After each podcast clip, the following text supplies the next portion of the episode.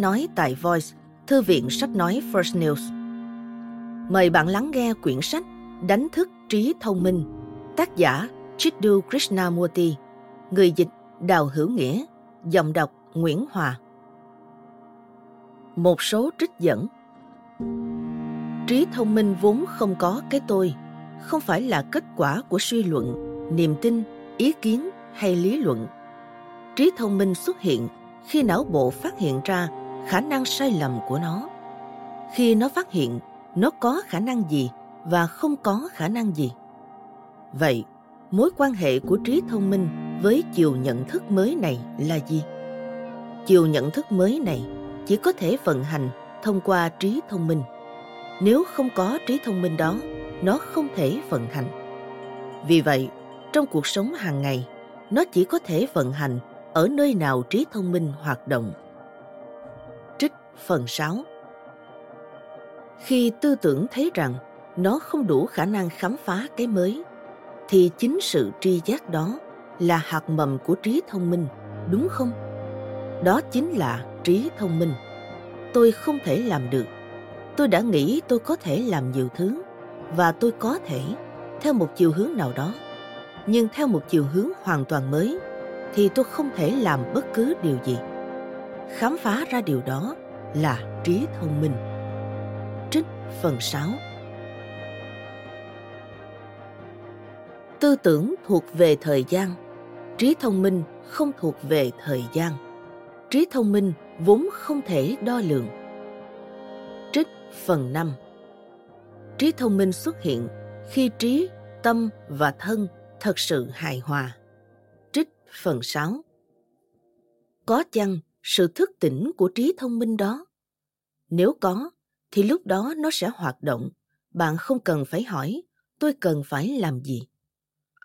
Có lẽ cả ngàn người đến đây trong ba tuần lễ này đã lắng nghe. Nếu họ thật sự sống với trí thông minh đó, bạn biết chuyện gì sẽ xảy ra không? Chúng ta sẽ thay đổi thế giới. Trích phần 6 khi có thứ năng lượng tối thượng đó tức là trí thông minh còn có cái chết không phần 5 Hết một số trích dẫn. Ghi chú của người biên tập Suốt nhiều năm, Jiddu Krishnamurti đã nói chuyện trước nhiều đối tượng thính giả cũng như tiếp xúc với những cá nhân và những nhóm nhỏ ở Mỹ, châu Âu và Ấn Độ. Quyển sách bạn đang có trong tay nằm trong kế hoạch phổ biến rộng rãi những bài giảng và cuộc thảo luận của Krishnamurti. Như các bạn biết, các cuộc nói chuyện của Krishnamurti luôn ở dạng ứng khẩu, ngẫu hứng, những câu hỏi đáp trao đổi không được soạn trước. Các bài tường thuật buổi nói chuyện được in thành sách ở đây, được lấy từ băng ghi âm để từ ngữ và câu cú được ghi lại một cách chính xác. Chúng tôi chỉ biên tập vừa đủ, loại bỏ đôi chút chi tiết thừa để trình bày thành những trang sách dễ đọc. Chủ đề của các chương này được trình bày theo một cách khác với thông thường, được đề cập trong các cuộc nói chuyện với một vài người nổi tiếng quan tâm đến tư tưởng của Krishnamurti. Các cuộc phỏng vấn riêng này cũng được tường thuật lại từ băng ghi âm. Các cuộc đối thoại và thảo luận này không phải là thảo luận theo nghĩa tranh biện hay lập luận mà là tự do trao đổi giữa những người có cùng mục đích là cùng nhau thấu hiểu các vấn đề nền tảng của Krishnamurti. Ví dụ, năm cuộc đối thoại tại Sanen theo sau một loạt bảy cuộc nói chuyện và tiếp nối các chủ đề được khởi xướng, từ đó làm rõ hay thăm dò các vấn đề sâu hơn. Chính tại nơi này, Sanen, Thụy Sĩ, người từ khắp nơi trên thế giới đã đến đây mỗi năm – để có dịp cùng trải qua vài tuần với Krishnamurti. Chúng tôi rất biết ơn một số bạn hữu đã giúp đỡ trong việc ghi âm, ghi chép lại và biên tập quyển sách này. George và Cornelia Winfield Digby Hết ghi chú của người biên tập.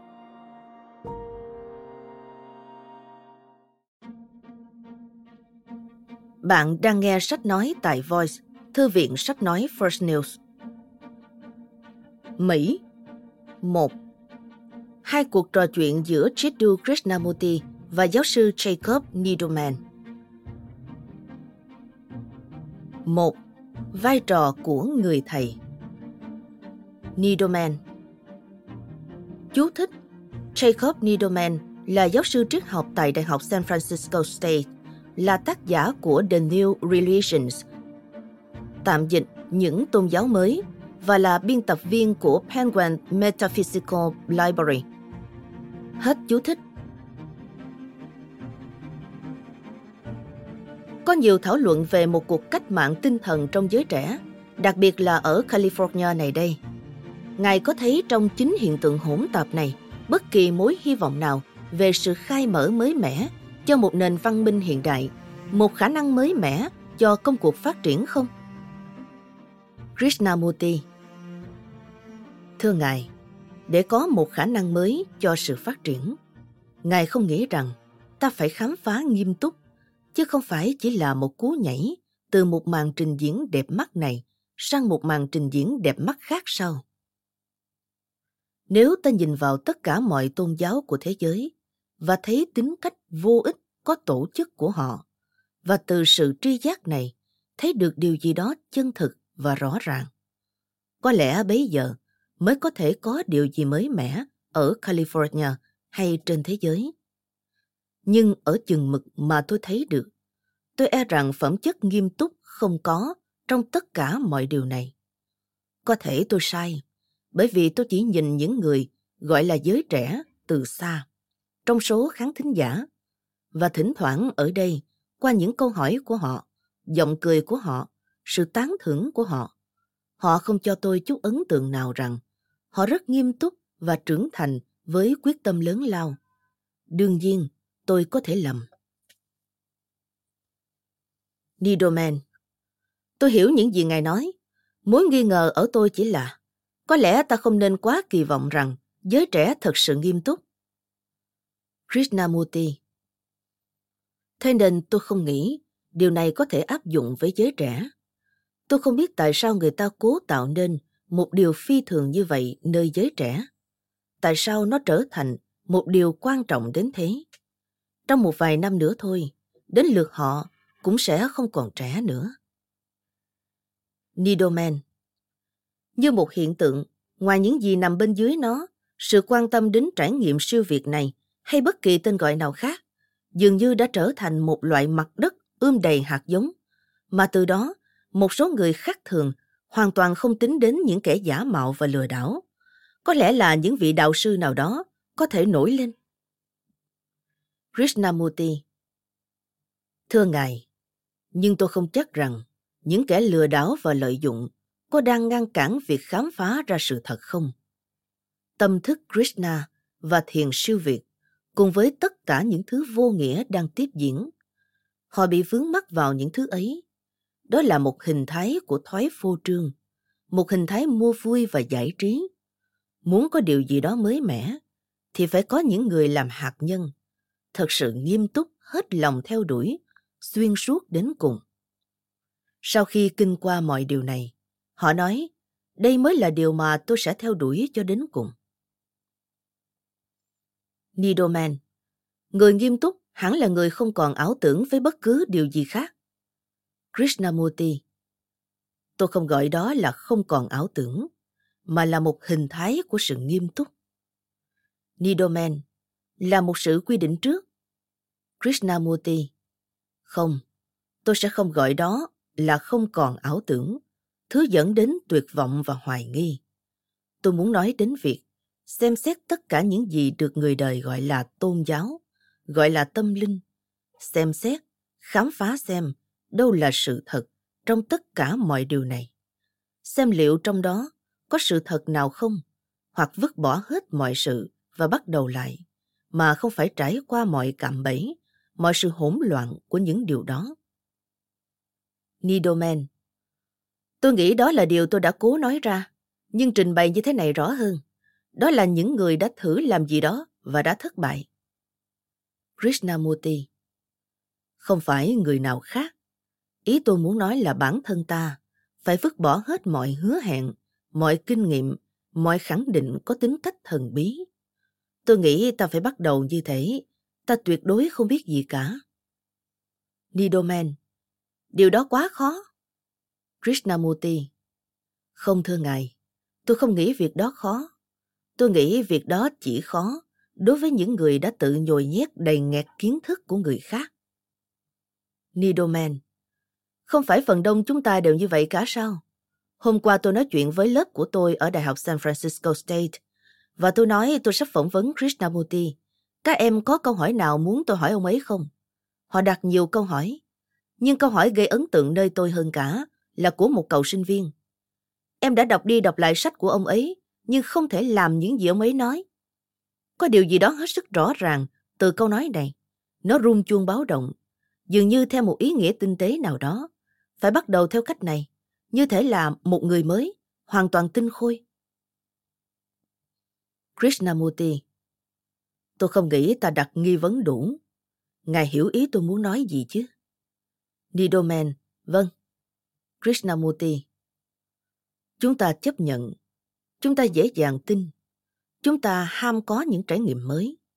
Người ta nuốt trọng những lời phát biểu của bất cứ ai để râu với những lời hứa hẹn rằng bạn sẽ có được một kinh nghiệm tuyệt vời nếu làm những việc nào đó. Mà tôi nghĩ rằng ta phải nói, tôi không biết gì cả. Hiển nhiên là tôi không thể dựa vào người khác. Nếu không có sách, không có đạo sư, bạn sẽ làm gì? Nidoman Nhưng rõ ràng là người ta quá dễ bị mắc lừa. Krishnamurti Bạn còn bị lừa khi bạn còn muốn điều gì đó. Nidoman Vâng, tôi hiểu điều đó. Krishnamurti Cho nên bạn phải nói, tôi sẽ khám phá, tôi sẽ truy vấn từng bước một. Tôi không muốn đánh lừa bản thân.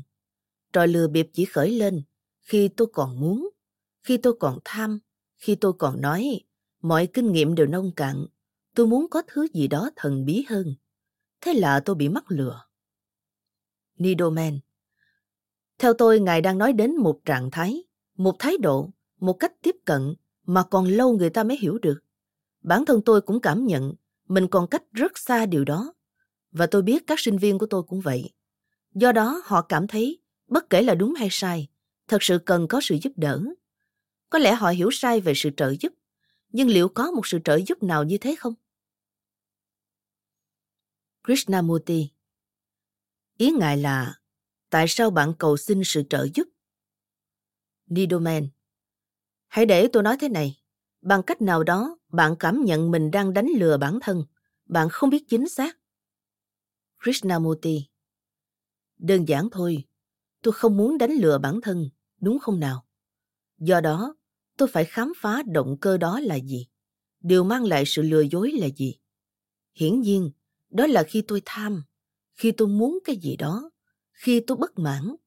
Vì thế, thay vì tấn công thói tham lam, ham muốn, bất mãn, tôi lại muốn điều gì hơn thế nữa. Nidoman Vâng. Krishnamurti Do đó tôi phải thấu hiểu sự tham lam của tôi. Nhưng tôi tham vì cái gì mới được chứ? Phải chăng bởi vì tôi đã quá no đủ trong thế giới này? Tôi đã có đàn bà, tôi đã có xe hơi, tôi đã có tiền. Và tôi muốn cái gì đó hơn thế nữa. Nidoman Tôi nghĩ người ta tham bởi vì người ta muốn được kích thích, muốn thoát ra khỏi chính mình để không phải chứng kiến sự nghèo nàn của chính mình. Nhưng điều tôi muốn hỏi, tôi biết Ngài đã trả lời câu hỏi này nhiều lần trong các buổi nói chuyện, nhưng rồi nó cứ trở lại, gần như không thể tránh được. Là về việc những truyền thống lớn trên thế giới, không kể những gì đã làm nên chúng, khiến chúng trở nên méo mó, bị hiểu sai và khiến người ta bị đánh lừa, luôn trực tiếp hay gián tiếp nói đến sự trợ giúp. Họ bảo, đạo sư Guru cũng chính là bạn, nhưng đồng thời vẫn có sự trợ giúp. Krishnamurti Thưa Ngài, chắc Ngài biết từ đạo sư Guru. Đó nghĩa là gì chứ?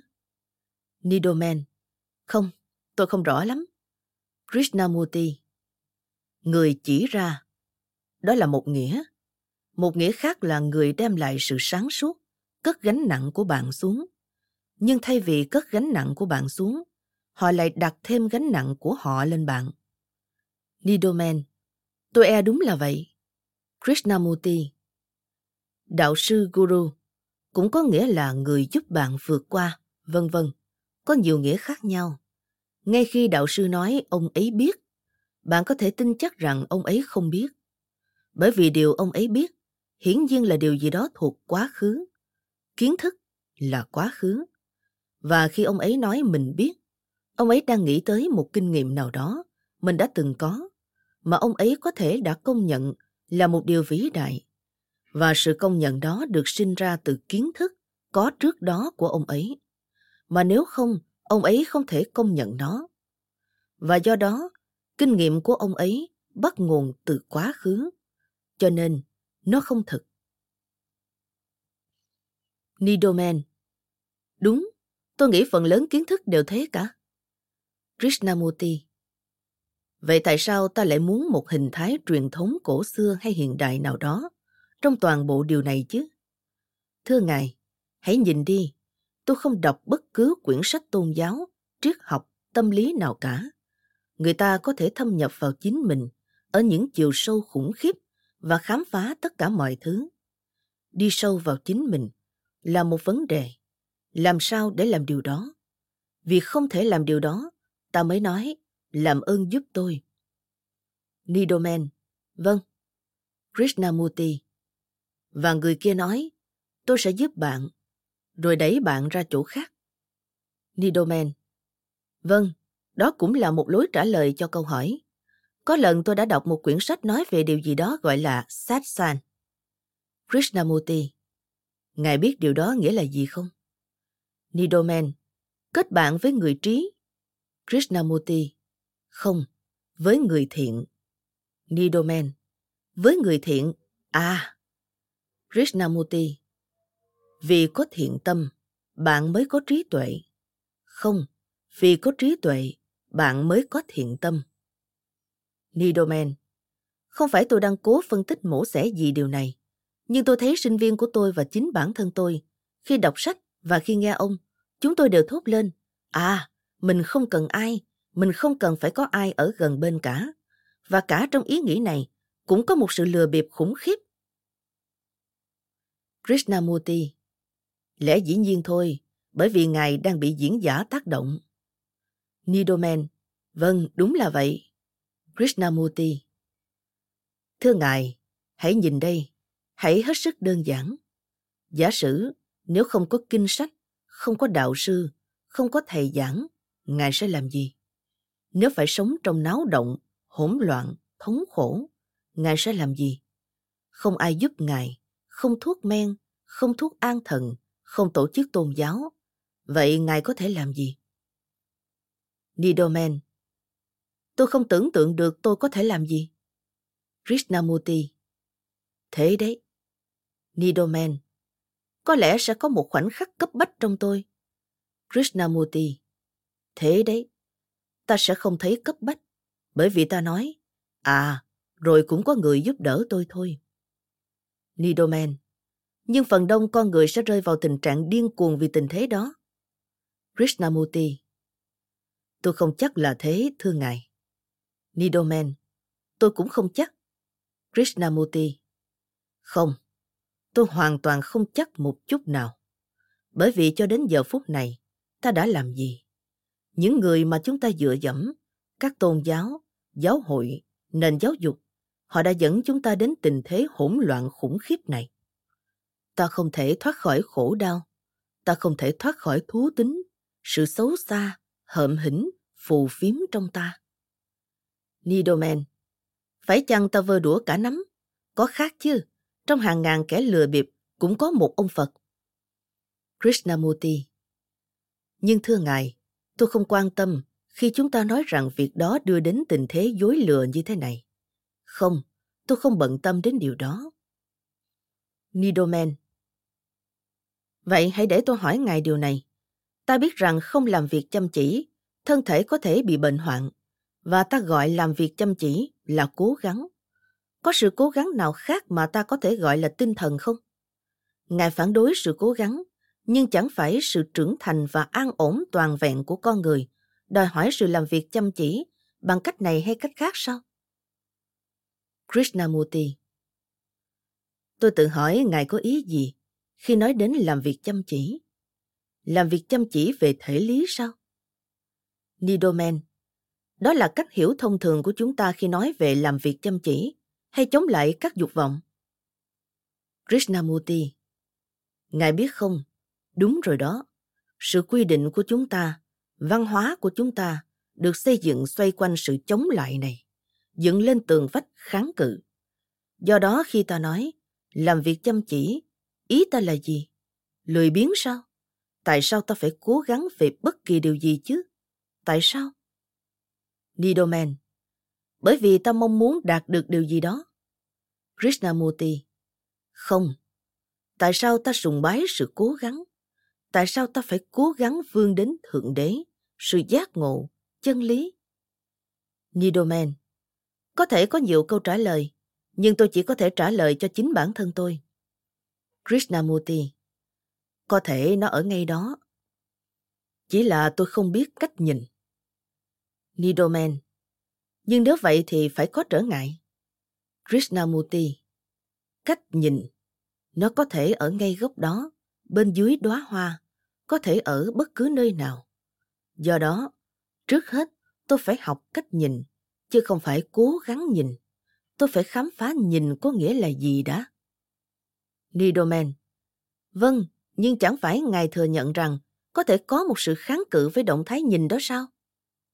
Krishnamurti Vậy thì đừng nhìn làm gì?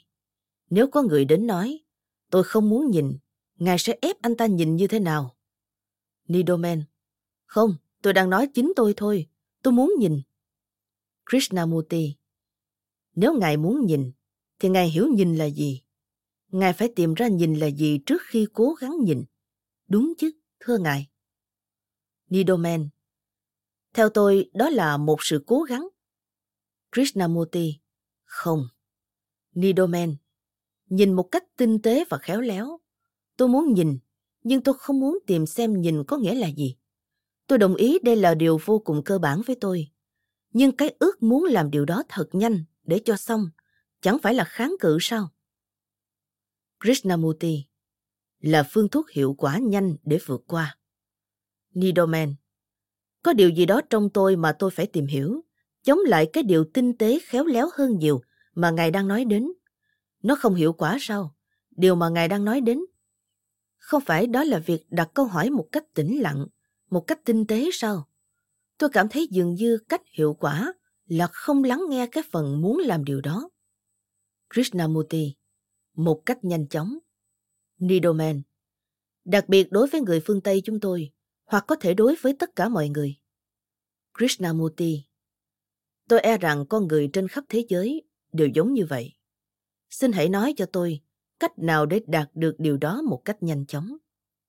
Nidoman nhưng chính Ngài cũng nói điều đó chỉ diễn ra trong khoảnh khắc. Krishnamurti đúng, rõ ràng là vậy. Nidoman vâng, Tôi hiểu. Krishnamurti. Thưa ngài, cố gắng là gì? Thức dậy sớm khi mà bạn không muốn, đó là cố gắng. Điều gì sinh ra sự lười biếng đó? Thiếu ngủ, ăn uống quá độ, buông thả, vân vân. Và sáng hôm sau bạn nói, ôi chán quá, mình phải dậy rồi. Nào gượm đã, thưa ngài. Hãy hiểu điều này. Lười biếng là gì? Phải chăng thân thể ta lười biếng hay chính tư tưởng lười biếng? Nidoman Điều đó tôi không hiểu. Tôi cần một từ khác. Tư tưởng lười biếng. Tôi thấy rằng tư tưởng lúc nào cũng vậy. Krishnamurti Không, thưa ngài. Tôi lười biếng. Tôi không muốn thức dậy. Và do đó, tôi buộc mình phải thức dậy. Trong đó có cái gọi là cố gắng. Nidoman Vâng. Krishnamurti Tôi muốn điều đó, nhưng tôi cho là không nên. Tôi chống lại điều đó. Chống lại là cố gắng. Tôi tức giận và tôi không được tức giận. Chống lại, cố gắng. Điều gì đã làm tôi lười biếng? Nidoman. Ý nghĩ rằng tôi phải thức dậy. Krishnamurti. Đúng thế. Nidoman. Được rồi. Krishnamurti. Do đó, tôi phải thật sự đi sâu vào toàn bộ vấn đề tư tưởng này. Đừng vờ như thân thể lười biếng, buộc thân thể phải ra khỏi giường. Bởi vì thân thể vẫn có sự thông minh riêng của nó. Nó biết khi nào nó mệt mỏi và nên nghỉ ngơi. Sáng nay tôi cảm thấy mệt mỏi. Tôi đã chuẩn bị sẵn thảm tập và mọi thứ cần thiết để tập yoga. Nhưng thân thể lên tiếng, xin lỗi tôi không tập đâu. Và tôi nói, được thôi. Đó không phải là sự lười biếng. Thân thể nói, xin hãy để tôi yên, bởi vì hôm qua anh đã nói quá nhiều, gặp gỡ nhiều người, anh đang mệt mỏi. Bấy giờ, tư tưởng nói, anh phải dậy và tập yoga, bởi vì điều đó tốt cho anh. Mỗi ngày anh đều tập, và điều đó đã trở thành thói quen. Đừng ngưng nghỉ, anh sẽ trở nên lười biếng, hãy tập tiếp đi. Điều đó có nghĩa rằng, tư tưởng đang khiến tôi lười biếng, chứ không phải thân thể. Nidoman Tôi hiểu điều đó. Vậy là có một sự cố gắng về phần tư tưởng. Krishnamurti Vậy, đừng cố gắng. Tại sao tư tưởng quá máy móc như thế chứ? Và phải chăng tất cả tư tưởng đều có tính máy móc? Nidoman Vâng, chính xác. Người ta đặt ra câu hỏi đó. Krishnamurti Không phải vậy sao? Nidoman Tôi không thể nói rằng tôi đã kiểm nghiệm được điều đó. Krishnamurti Nhưng chúng ta có thể mà, thưa ngài. Điều đó hết sức đơn giản, dễ thấy. Phải chăng mọi tư tưởng đều máy móc? Tâm thái không máy móc là khi vắng mặt tư tưởng. Không phải là bỏ mặt tư tưởng, mà là vắng mặt tư tưởng. Nidoman Bằng cách nào tôi có thể thấy ra điều đó? Krishnamurti Hãy làm ngay bây giờ. Đơn giản thôi. Ngài có thể làm được điều đó ngay bây giờ nếu muốn. Tư tưởng luôn mang tính máy móc. Nidoman Hãy giả định là vậy đi. Krishnamurti Đừng giả định, đừng giả định bất cứ điều gì. Nidoman Được rồi.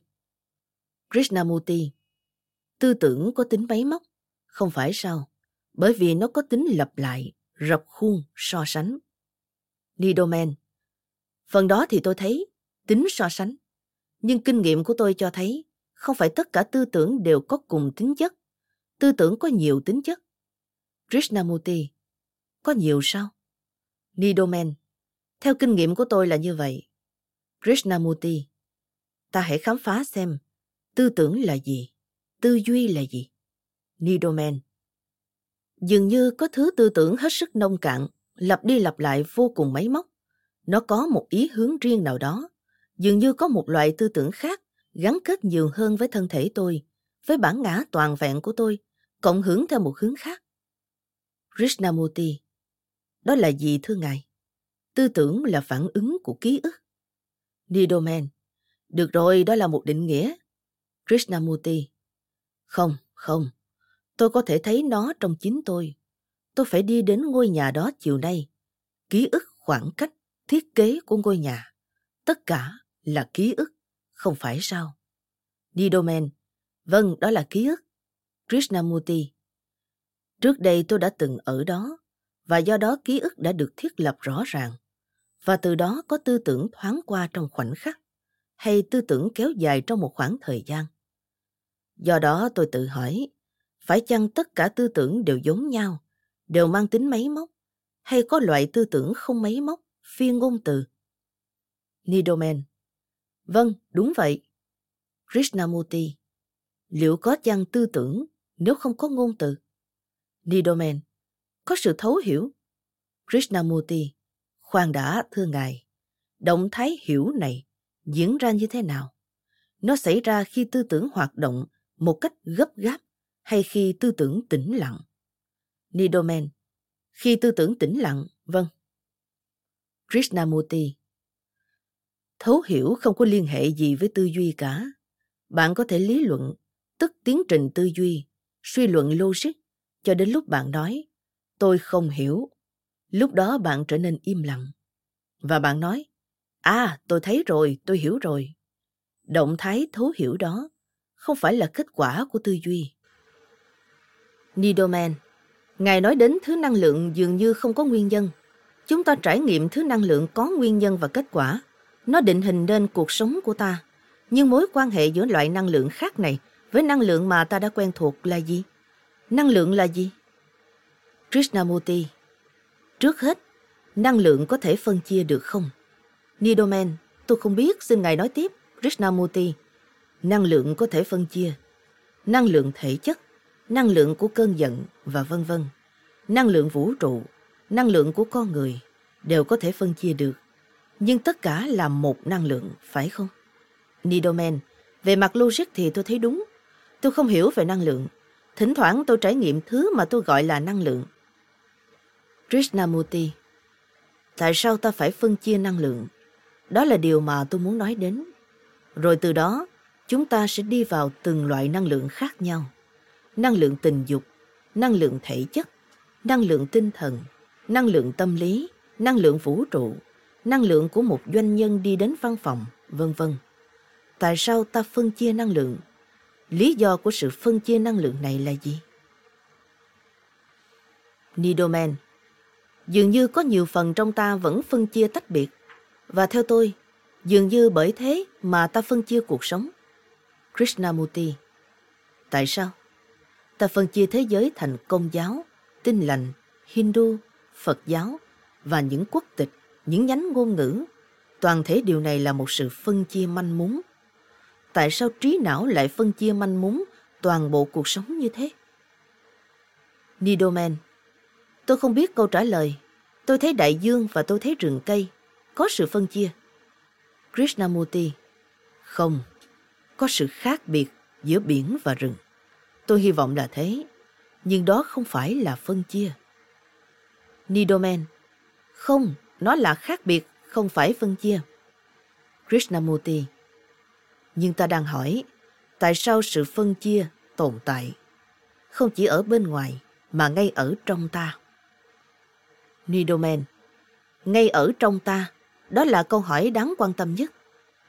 Krishnamurti bởi vì nó ở trong ta, nên ta mới mở rộng nó ra bên ngoài. Tại sao có sự phân chia này ở trong tôi? Cái tôi và cái không phải tôi. Ngài hiểu chứ? Cái cao hơn và cái thấp hơn. Atman và tiểu ngã. Tại sao có sự chia rẽ này? Nidoman có lẽ nó đã được hình thành, ít ra là từ lúc ban đầu, để giúp con người tự vấn, khiến con người tự hỏi liệu họ có thực sự biết điều họ nghĩ là họ biết không? Krishnamurti Thông qua sự phân chia, họ có khám phá được không? Nidoman Có thể thông qua ý tưởng rằng có điều gì đó mà tôi không hiểu. Krishnamurti Trong con người có sự phân chia. Tại sao? Cái lý do tồn tại cái cấu trúc của sự phân chia này là gì? Tôi nhìn thấy có người tư duy và tư duy, đúng không? Nidoman, tôi không thấy điều đó. Krishnamurti, có người tư duy nói, tôi phải kiểm soát tư tưởng đó. Tôi không được nghĩ thế này, tôi phải nghĩ thế kia. Vậy là có người tư duy nói, tôi phải hoặc tôi không được. Nidoman, chính xác. Krishnamurti, có sự phân chia. Tôi nên là thế này và tôi không nên là thế nọ. Nếu tôi có thể thấu hiểu tại sao sự phân chia này tồn tại trong tôi.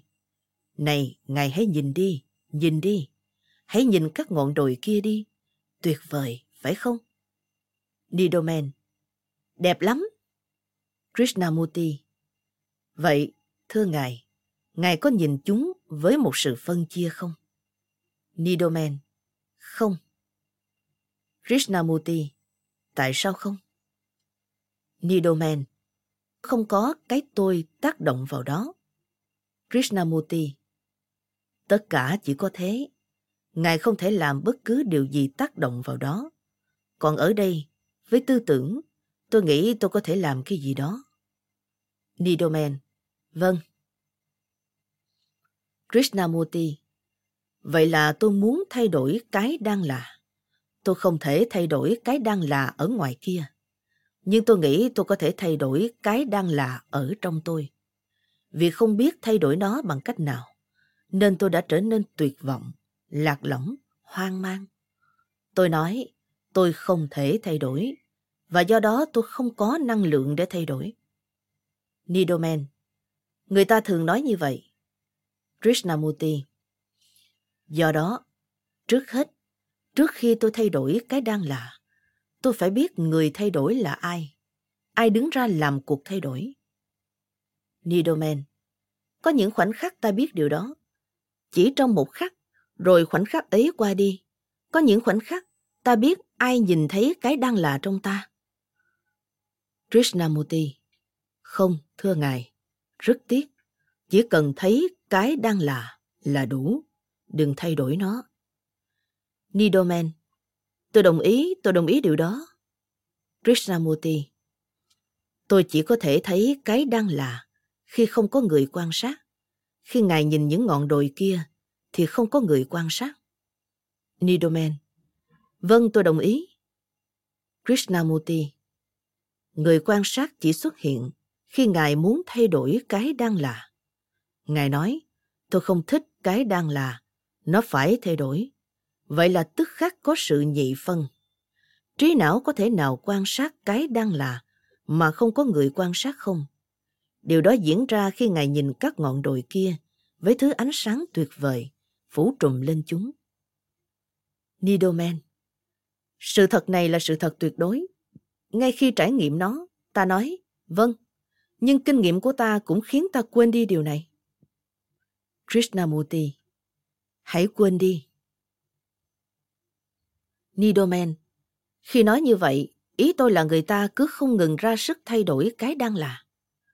Krishnamurti Hãy quên nó đi và tiếp thu nó trở lại. Nidoman Nhưng trong cuộc thảo luận này, dù ý định của ngài là gì đi nữa, luôn có sự trợ giúp. Tôi biết, như tôi biết bất cứ điều gì khác, nó không thể xảy ra mà không có sự trợ giúp của chúng ta. Tôi có thể nhìn những ngọn đồi ấy và có thể có cái nhìn không phê phán. Nhưng việc đó không quan trọng đối với tôi. Tôi sẽ không thể biết rằng đó là cách tôi phải nhìn để được cứu rỗi. Và tôi nghĩ đây là vấn đề mà ta luôn muốn nêu ra. Có thể ở đây, trí não lại muốn bám víu hay chấp giữ điều gì đó. Nhưng dường như cái số phận của con người. Krishnamurti Thưa Ngài, khi ta nhìn các ngọn đồi ngoài kia, Ngài không thể thay đổi nó được. Ngài chỉ nhìn thôi. Và khi Ngài nhìn vào nội tâm, cuộc chiến lại bắt đầu. Trong một khắc, Ngài đã nhìn mà không có cuộc chiến. Không có cuộc đấu tranh nào nổi lên, đại loại như thế. Nhưng rồi Ngài nhớ lại cái đẹp của khoảnh khắc đó, của giây phút đó, và Ngài muốn nắm giữ lại vẻ đẹp đó. Khoan đã thưa Ngài. Hãy tiếp tục. Vậy điều gì xảy ra? Một cuộc xung đột khác khởi lên. Điều mà Ngài đã từng có và giờ đây muốn có lại, nhưng không biết làm cách nào để có lại. Ngài biết không, nếu Ngài nghĩ đến việc đó, nó không còn giống như trước nữa. Nó không còn là nó nữa. Do đó, Ngài phải đấu tranh, chiến đấu. Tôi phải kiểm soát, tôi không được muốn, đúng chứ? Trái lại, nếu Ngài nói, được rồi, việc đó đã qua, đã chấm dứt, thì khoảnh khắc đó chấm dứt. Nidoman, tôi phải học điều đó. Krishnamurti, không, không. Nidoman, tôi phải học, không đúng sao? Krishnamurti, có gì ở đây để học chứ? Nidoman, tôi phải học về tính vô nghĩa của xung đột. Krishnamurti, không, có gì để học chứ? Tự Ngài cũng thấy rằng khoảnh khắc của cái đẹp đó trở thành một ký ức. Rồi ký ức đó lên tiếng. Điều đó quá đẹp, tôi phải có lại nó. Ngài không quan tâm cái đẹp. Ngài quan tâm đến việc theo đuổi khoái lạc. Lạc thú và cái đẹp không đi cùng nhau. Vì thế, nếu Ngài thấy được điều đó, nó sẽ chấm dứt. Giống như thấy một con rắn độc nguy hiểm, Ngài sẽ không đến gần nó nữa. Nidoman Có lẽ tôi vẫn chưa thấy nó, vì thế tôi không thể nói gì. Krishnamurti Vấn đề nằm ở chỗ đó. Nidoman Vâng, tôi nghĩ sự thể phải là như vậy, bởi vì ta cứ quay lại mãi. Krishnamurti Không, đây là điều rất thực. Nếu tôi thấy vẻ đẹp của ánh sáng đó, và nó thật sự đẹp lạ thường, thì tôi chỉ thấy nó thôi. Giờ đây, với cùng phẩm chất chúa tâm đó, tôi muốn thấy chính mình.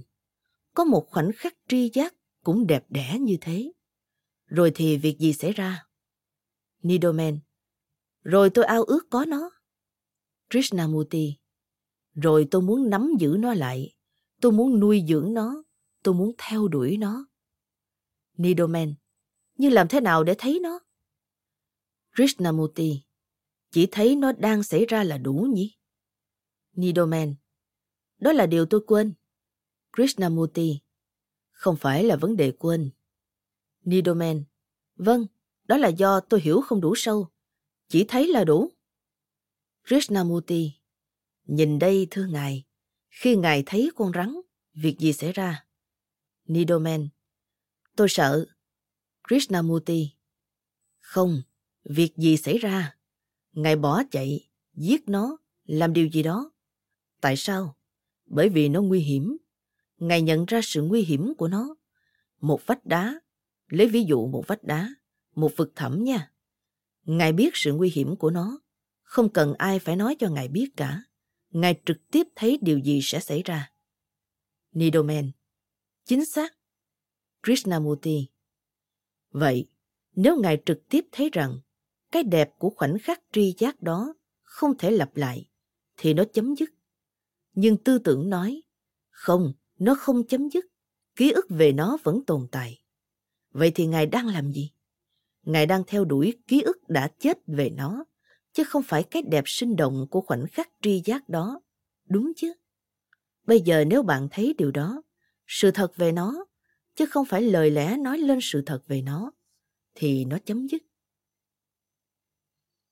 Nidoman, động thái thấy này hiếm hoi hơn ta nghĩ nhiều. Krishnamurti, nếu tôi thấy vẻ đẹp của giây phút đó, nó chấm dứt, tôi không muốn theo đuổi nó. Nếu tôi theo đuổi nó, nó trở thành khoái lạc. Và nếu tôi không thể đạt được nó, nó đưa tới tuyệt vọng, đau khổ và đủ thứ điều đại loại như thế. Do đó tôi nói, được rồi, chấm dứt rồi.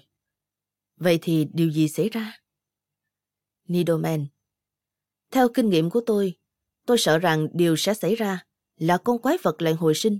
Nó có cả ngàn mạng sống. Krishnamurti không, thưa ngài. Khi nào vẻ đẹp đó xuất hiện?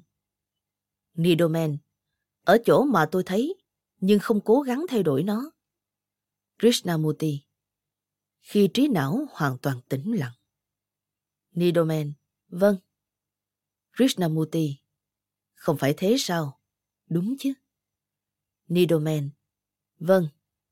Krishnamurti Khi bạn nhìn vào đó, trí não bạn tĩnh lặng. Nó đã không nói. Tôi ước gì có thể thay đổi, sao chép và chụp ảnh điều này điều nọ. Bạn chỉ nhìn thôi. Trí não bất động. Hoặc chính xác hơn, tư tưởng bất động. Nhưng rồi tức khắc tư tưởng trở lại hoạt động. Bây giờ ta hỏi, làm thế nào tư tưởng có thể tĩnh lặng? Làm thế nào ta có thể vận dụng tư tưởng khi cần thiết và không vận dụng tư tưởng khi không cần thiết? Nidoman Vâng, câu hỏi đó khiến tôi quan tâm hết mực, thưa ngài. Krishnamurti Tức là, tại sao ta sùng bái tư tưởng? Tại sao tư tưởng trở nên quan trọng một cách lạ thường như thế? Nidoman Dường như nó có thể thỏa mãn các dục vọng của ta. Thông qua tư tưởng, ta tin ta có thể thỏa mãn. Krishnamurti Không, không phải do thỏa mãn. Tại sao tư tưởng trong tất cả các nền văn hóa lại trở thành mối quan tâm sống còn với hầu hết mọi người như thế? Nidoman Thông thường ta tự đồng hóa bản thân với tư tưởng, tư tưởng của chính mình. Nếu tôi nghĩ về chính tôi, tôi nghĩ về những điều tôi nghĩ, những kiểu ý niệm mà tôi có, những điều tôi tin. Có phải đây là những gì Ngài muốn nói? Krishnamurti Không hẳn, ngoại trừ việc đồng hóa hay phân biệt mình với cái tôi hay với cái không phải tôi. Tại sao tư tưởng luôn luôn động? Nidoman À, tôi hiểu.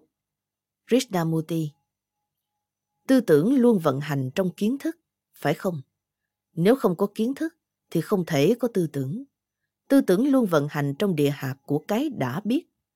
Dù có tính máy móc hay không, phi ngôn từ hay không, vân vân. Tư tưởng luôn hoạt động trong quá khứ. Vì thế cuộc sống của tôi là quá khứ.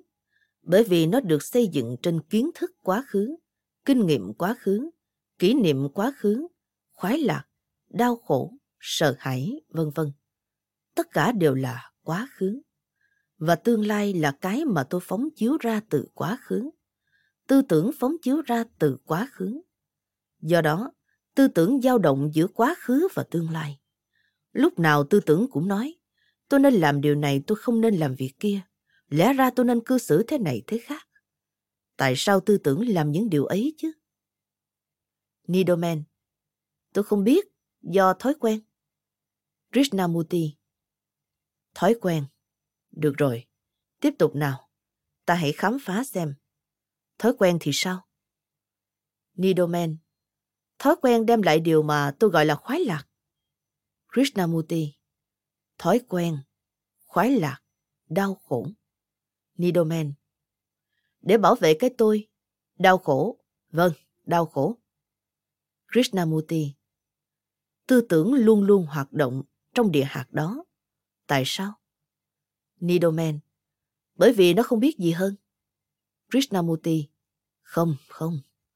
Tư tưởng có thể hoạt động trong địa hạt nào khác không? Nidoman, loại tư tưởng đó thì không. Krishnamurti, không, không một tư tưởng nào cả. Tư tưởng có thể hoạt động trong bất kỳ địa hạt nào khác không, ngoại trừ địa hạt của cái đã biết. Nidoman, không. Krishnamurti, hiển nhiên là không. Tư tưởng không thể hoạt động trong điều gì mà nó không biết. Nó chỉ có thể hoạt động trong địa hạt này thôi. Tại sao nó hoạt động trong địa hạt này? Thưa Ngài, tại sao thế? Đó là điều duy nhất mà tôi biết.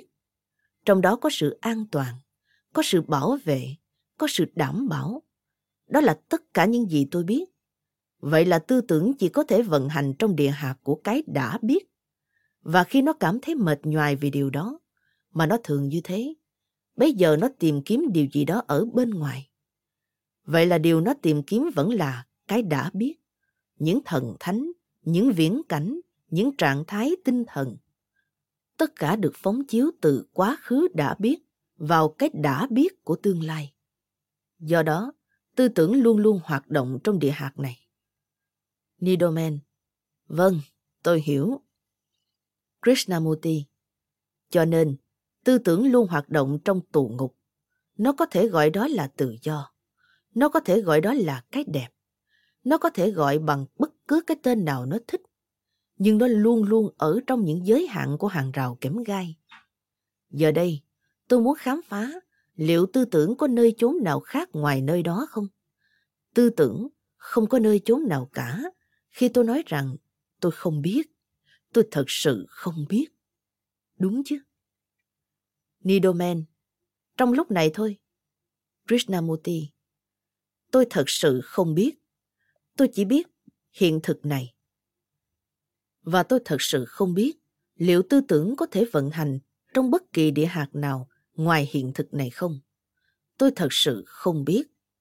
Khi tôi nói tôi không biết, điều đó không có nghĩa là tôi mong chờ được biết. Khi tôi nói tôi thật sự không biết, điều gì xảy ra?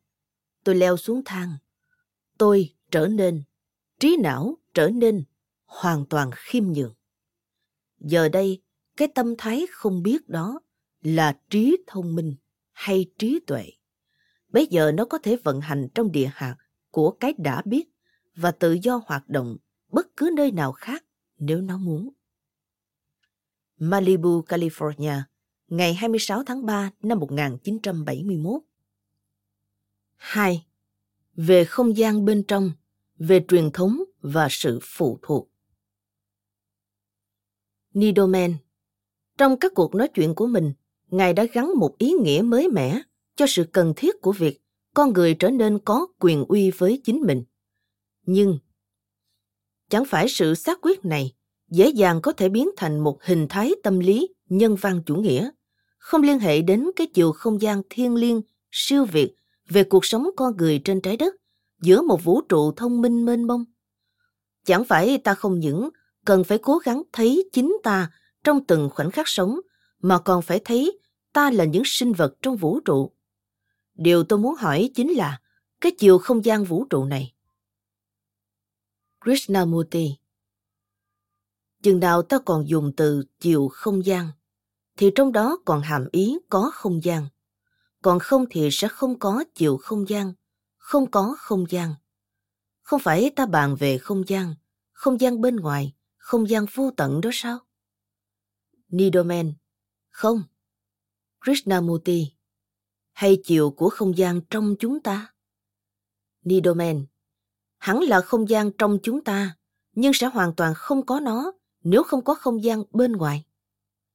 Krishnamurti, có chăng sự khác biệt giữa không gian bên ngoài vốn không có giới hạn và không gian bên trong ta hay trong ta không có không gian nào và ta chỉ biết cái không gian bên ngoài ta biết cái không gian trong ta là một tâm điểm và chu vi quanh nó.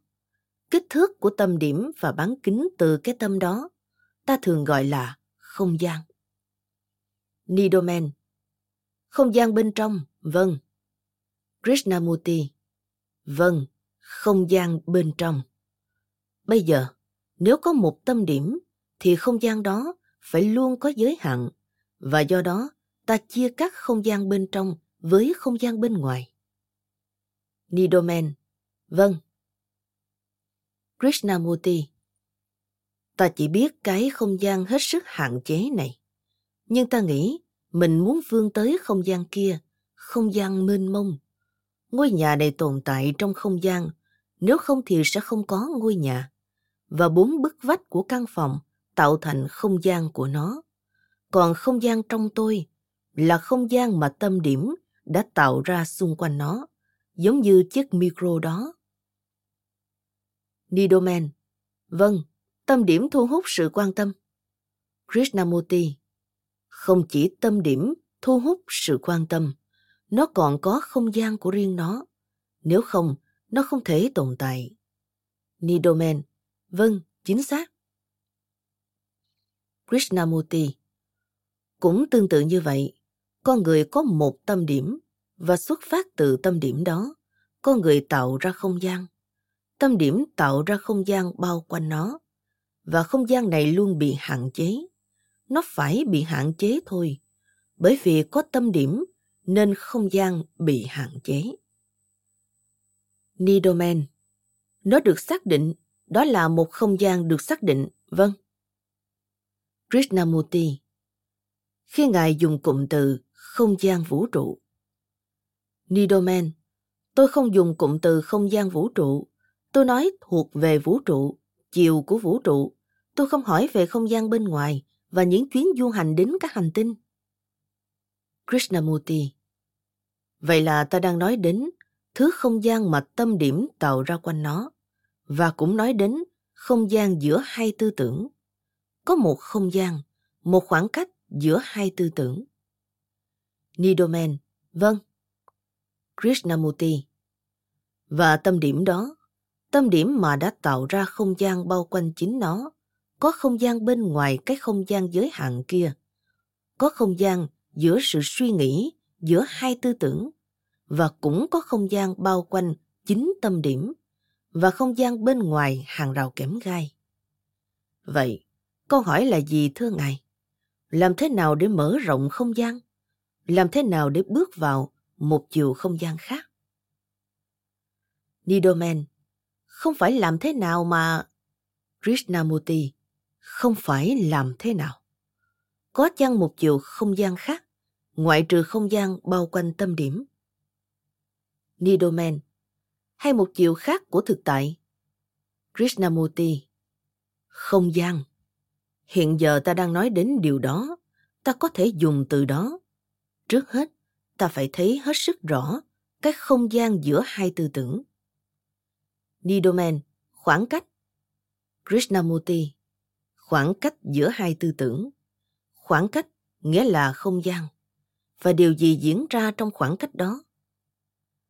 Nidomen, Chà, thú thật là tôi không biết. Bởi vì những suy nghĩ của tôi lúc nào cũng chồng lấp lên nhau. Tôi biết rằng có những khoảng cách, có những khoảnh khắc mà khoảng cách đó xuất hiện. Tôi thấy điều đó và có sự tự do trong lúc đó. Krishnamurti Ta hãy đi sâu vào đó chút nữa được không? Có không gian giữa hai tư tưởng và có không gian mà tâm điểm tạo ra quanh nó, vốn là thứ không gian của sự cô lập. Nidoman, vâng, đúng vậy. đó là một từ nghe hết sức lạnh lẽo. Krishnamurti, nó tự cắt hết mọi liên hệ. Tôi tự cho mình là quan trọng, với tham vọng của tôi, với những thất vọng của tôi, với sự giận dữ của tôi, với bản năng tình dục của tôi, sự trưởng thành của tôi, việc tu thiền của tôi, con đường đạt đến niết bàn của tôi. Nidoman, vâng, đó là sự cô lập. Krishnamurti, đó là sự cô lập. Quan hệ của tôi với Ngài là hình ảnh của sự cô lập, là không gian đó. Vì đã tạo ra không gian bên trong rào kẽm gai, nên mới có cái không gian bên ngoài rào kẽm gai. Bây giờ, có chăng thứ không gian của một chiều hoàn toàn khác? Đó chính là vấn đề. Nidoman Vâng, điều đó bao trùm vấn đề. Krishnamurti Làm cách nào tôi khám phá được liệu không gian bao bọc quanh tôi, bao bọc quanh tâm điểm có tồn tại hay không? Và làm sao tôi có thể tìm thấy không gian kia? Tôi có thể suy đoán về không gian kia. Tôi có thể sáng chế ra bất kỳ không gian nào tôi thích. Nhưng điều đó quá sức trừu tượng, quá sức ngốc nghếch. Nidoman Vâng, Krishnamurti. Vậy, có thể nào thoát khỏi tâm điểm, để tâm điểm không còn tạo ra cái không gian bọc quanh nó, dựng lên những tường vách bọc quanh nó, tạo ra sự cô lập, tù ngục và gọi đó là không gian? Liệu cái tâm điểm đó có thể ngừng tồn tại được không? Nếu không, tôi không thể vượt qua nó. Trí não không thể nào vượt qua giới hạn đó. Nidoman Vâng, tôi hiểu ý ngài hết sức hợp lý, hợp logic. Krishnamurti Tức là, tâm điểm đó là gì? Tâm điểm đó là cái tôi và cái không phải tôi. Tâm điểm đó là người quan sát, người tư duy, người trải nghiệm. Và tâm điểm đó cũng là cái được quan sát. Tâm điểm nói, chính tôi đã tạo ra dây kẽm gai bao quanh tôi. Nidoman Vậy là tâm điểm đó cũng bị giới hạn. Krishnamurti Vâng, cho nên nó tự phân cách mình với hàng rào kẽm gai. Do đó, hàng rào kẽm gai trở thành cái được quan sát. Tâm điểm là người quan sát. Do đó, có không gian giữa người quan sát và đối tượng được quan sát. Đúng chứ, thưa ngài? Nidoman Vâng, tôi thấy điều đó. Krishnamurti và không gian đó ra sức bắt cầu. Đó là việc ta đang làm. Nidoman, nó đang ra sức bắt cầu. Krishnamurti, nó nói, điều này phải được thay đổi, điều kia không cần thay đổi, điều này hẹp hòi, điều kia rộng rãi, tôi phải cố gắng làm tốt hơn nữa mới được. Tất cả đều là sự chuyển động trong không gian giữa người quan sát và đối tượng được quan sát. Nidoman, Tôi hiểu điều đó, vâng. Krishnamurti. Và từ đó có sự xung đột giữa người quan sát và đối tượng được quan sát. Bởi vì đối tượng được quan sát là dây kẽm gai phải được nhảy vượt qua. Và thế là cuộc chiến bắt đầu. Vậy bây giờ, người quan sát tức là tâm điểm, là người tư duy, người biết, là kinh nghiệm, là kiến thức. Liệu tâm điểm đó có thể nào tĩnh lặng không? Nidoman, tại sao nó phải mong muốn được tĩnh lặng? Krishnamurti, nếu nó không tĩnh lặng, thì không gian sẽ luôn bị giới hạn. Nidoman, nhưng tâm điểm người quan sát không biết rằng nó bị hạn chế theo cách đó. Krishnamurti, nhưng bạn có thể thấy điều đó. Hãy nhìn đi, tâm điểm là người quan sát hãy tạm thời gọi là người quan sát, người tư duy, người trải nghiệm, người biết, người đấu tranh, người tìm kiếm, người nói rằng tôi biết còn bạn không biết. Đúng chứ? Nơi nào có tâm điểm, tất phải có không gian bao bọc quanh nó. Nidomen, Vâng, tôi hiểu. Krishnamurti Và khi nó quan sát, thì nó quan sát thông qua không gian đó. Khi tôi nhìn những ngọn núi kia,